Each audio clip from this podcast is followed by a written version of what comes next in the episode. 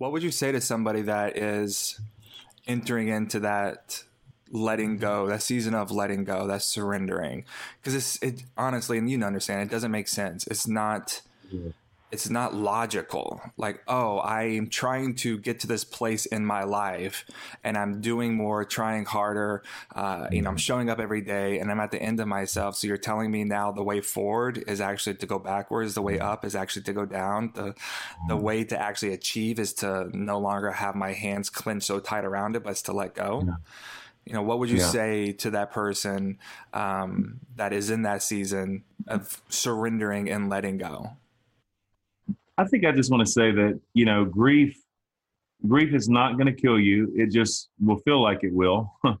but it but it won't. It doesn't actually kill you. And in fact, the the the very grief that feels like it might threaten to destroy you entirely is I find so often part of what God uses to set us free. There's actually there's it doesn't mean that we'll make sense out of everything. It doesn't mean that everything will have an immediate one to one kind of meaning, but that there's actually freedom that comes through the grieving process. Because I just think, for one, I, I think the biggest thing is this: what what everybody wants. Who doesn't want new life? Who doesn't want abundant life? Who doesn't want? I mean, everybody wants to kind of say yes to the new.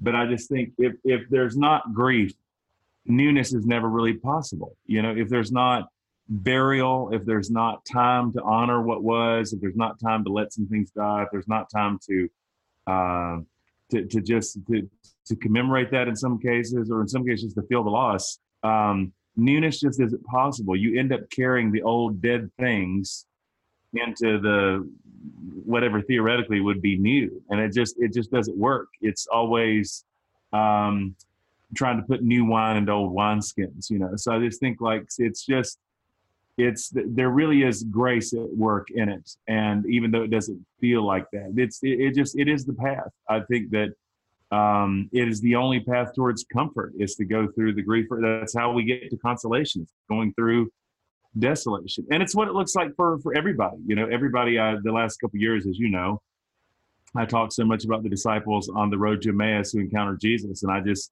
the emmaus road has to me become just kind of symbolic of they're walking away from Jerusalem, leaving home, leaving everything that's familiar. And it is very much a path of descent, quoting Robert Bly here, descent, ashes, and grief. But it's also the the road to resurrection. You know, it really is.